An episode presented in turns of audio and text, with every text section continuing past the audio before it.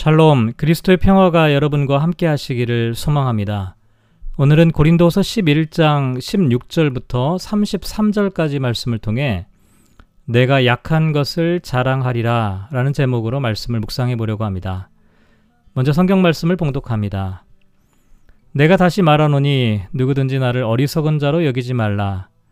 만일 그러하더라도 내가 조금 자랑할 수 있도록 어리석은 자로 받으라. 내가 말하는 것은 주를 따라 하는 말이 아니요 오직 어리석은 자와 같이 기탄 없이 자랑하노라. 여러 사람이 육신을 따라 자랑하니 나도 자랑하겠노라. 너희는 지혜로운 자로서 어리석은 자들을 기쁘게 용납하는구나. 누가 너희를 종으로 삼거나 잡아먹거나 빼앗거나 스스로 높이거나 뺨을 칠지라도 너희가 용납하는도다. 나는 우리가 약한 것 같이 욕되게 말하노라. 그러나 누가 무슨 일에 담대하면 어리석은 말이나마 나도 담대하리라. 그들이 히브리인이냐 나도 그러하며 그들이 이스라엘이냐 나도 그러하며 그들이 아브라함의 후손이냐 나도 그러하며 그들이 그리스도의 일꾼이냐 정신없는 말을 하거니와 나는 더욱 그러하도다. 내가 수고를 넘치도록 하고 옥에 갇히기도 더 많이 하고 매도 수없이 맞고 여러 번 죽을 뻔하였으니 유대인들에게 40에서 하나 감한 매를 다섯 번 맞았으며 세 번 태장으로 맞고 한 번 돌로 맞고 세 번 파선하고 일주야를 깊은 바다에서 지냈으며 여러 번 여행하면서 강의 위험과 강도의 위험과 동족의 위험과 이방인의 위험과 신의 위험과 광야의 위험과 바다의 위험과 거짓 형제 중의 위험을 당하고 또 수고하며 애쓰고 여러 번 자지 못하고 줄이며 목마르고 여러 번 굶고 춥고 헐벗었노라. 이 외의 일은 고사하고 아직도 날마다 내 속에 눌리는 일이 있으니 곧 모든 교회를 위하여 염려하는 것이라. 누가 약하면 내가 약하지 아니하며 누가 실족하게 되면 내가 애타지 아니하더냐. 내가 부득불 자랑할진데 내가 약한 것을 자랑하리라. 주 예수의 아버지 영원히 찬송할 하나님이 내가 거짓말 아니하는 것을 아시느니라. 다메섹에서 아레다 왕의 고관이 나를 잡으려고 다메섹 성을 지켰으나 나는 광주리를 타고 들창문으로 성벽을 내려가 그 손에서 벗어났노라. 아멘. 사도 바울은 16절에서 다시 한번 조금 자랑을 하겠다 이렇게 말합니다. 그런데 바울은 스스로 자랑하는 것이 하나님 앞에서 얼마나 어리석은 일인지를 잘 알고 있었죠. 하지만 자신의 사도직뿐만 아니라 고린도 교인들의 신앙을 온전히 지키기 위해서 이와 같은 자랑을 할 수밖에 없었는데요. 그래서 바울은 자신의 자랑이 주를 따라 하는 말, 그러니까 주님의 지시를 따라 하는 말이거나 혹은 주님의 명령을 받고 하는 말이 아니라 어리석은 자랑이라고 솔직하게 고백하고 있는 것입니다. 먼저 다른 사람들이 육신을 따라 자랑하는 것처럼 바울도 자랑하겠다라고 말하는데요. 앞서 13절에서 바울은 거짓 교사들의 정체를 거짓 사도여 속이는 일꾼이니 자기를 그리스도의 사도로 가장하는 자들이라고 말하였습니다. 그리고 14절에 보면 사탄도 자기를 광명의 천사로 가장하는 것처럼 사탄의 일꾼들도 자기를 의의 일꾼으로 가장하기 때문에 참된 사도와 거짓된 사도를 분별하기가 쉽지 않다고 할 수가 있죠. 왜냐하면 이 겉모습만으로는 쉽게 분별할 수가 없기 때문입니다. 실제로 바울은 이와 같은 일이 고린도 교에서 일어나고 있었다는 의미에서 19절에 보면 너희는 지혜로운 자로서 어리석은 자들을 기쁘게 용납하고 있다 이렇게 말했습니다. 이건 비꼬는 의미죠. 지혜로운 자라고 하는 것은 그렇게 똑똑하다고 자부하는 고린도 교회 사람들이 어떻게 어리석은 자들을 기쁘게 용납할 수 있겠느냐라고 하는 그런 의미입니다. 뿐만 아니라 20절을 보면 누가 너희를 종으로 삼거나 잡아먹거나 빼앗거나 스스로 높이거나 뺨을 칠지라도 너희가 용납한다라고 말하고 있는데요. 이것은 요즘 말로 하면 가스라이팅이나 혹은 그루밍 범죄와 비슷한 현상이라고 할 수가 있는데요. 다시 말해서 고린도 교회 성도들이 거짓 교사들에 의해서 철저하게 길들어져 있다라고 하는 것을 지적하는 것입니다. 22절부터는 바울이 거짓 교사들과 어떻게 다른지를 구체적으로 말하고 있는데요. 먼저 외형적인 모습에서는 별다른 차이가 없다고 말합니다. 그래서 22절과 23절을 보면 그들이 히브리인이냐 나도 그러하며 그들이 이스라엘이냐 나도 그러하며 그들이 아브라함의 후손이냐 나도 그러하며 그들이 그리스도의 일꾼이냐 정신 정신 없는 말을 하거니와 나는 더욱 그러하다라고 말합니다.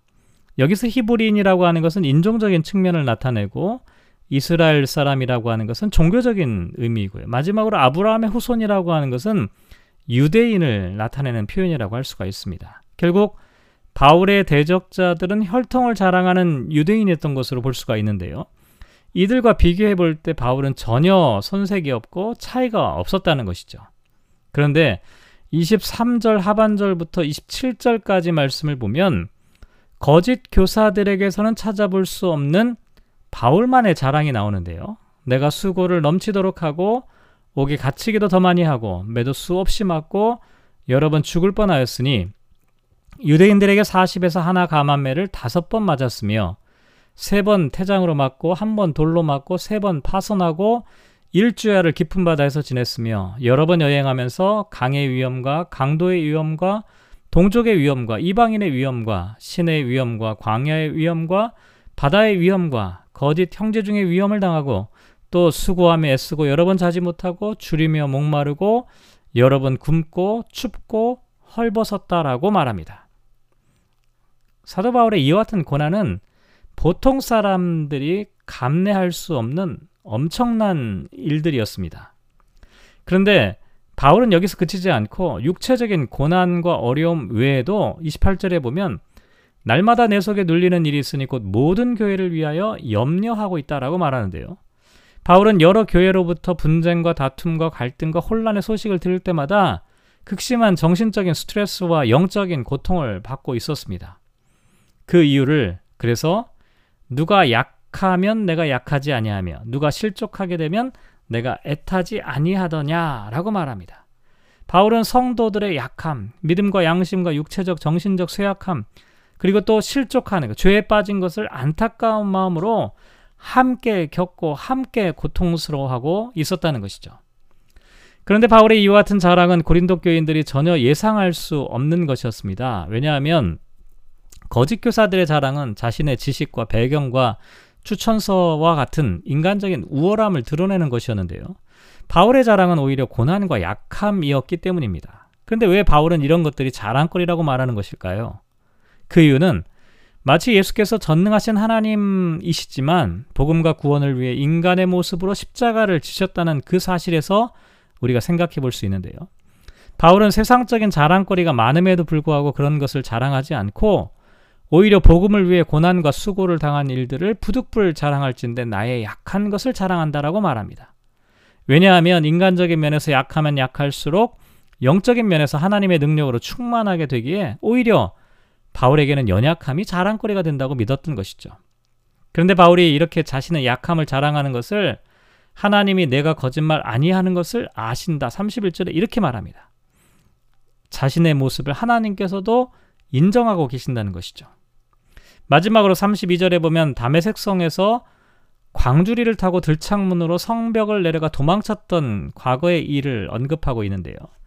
사실 복음을 전하는 전도자가 광주리를 타고 몰래 도망쳤다라고 하는 것은 결코 명예로운 이야기가 아니었습니다. 하지만 앞에서와 마찬가지로 바울은 자신의 약함을 자랑한다라고 말했습니다. 그리고 그 말이 진실하다는 것을 나타내기 위해 자기가 경험했던 이 사건을 조금 더 부끄럽게 여기지 않고 오히려 자랑하고 있는 것이죠.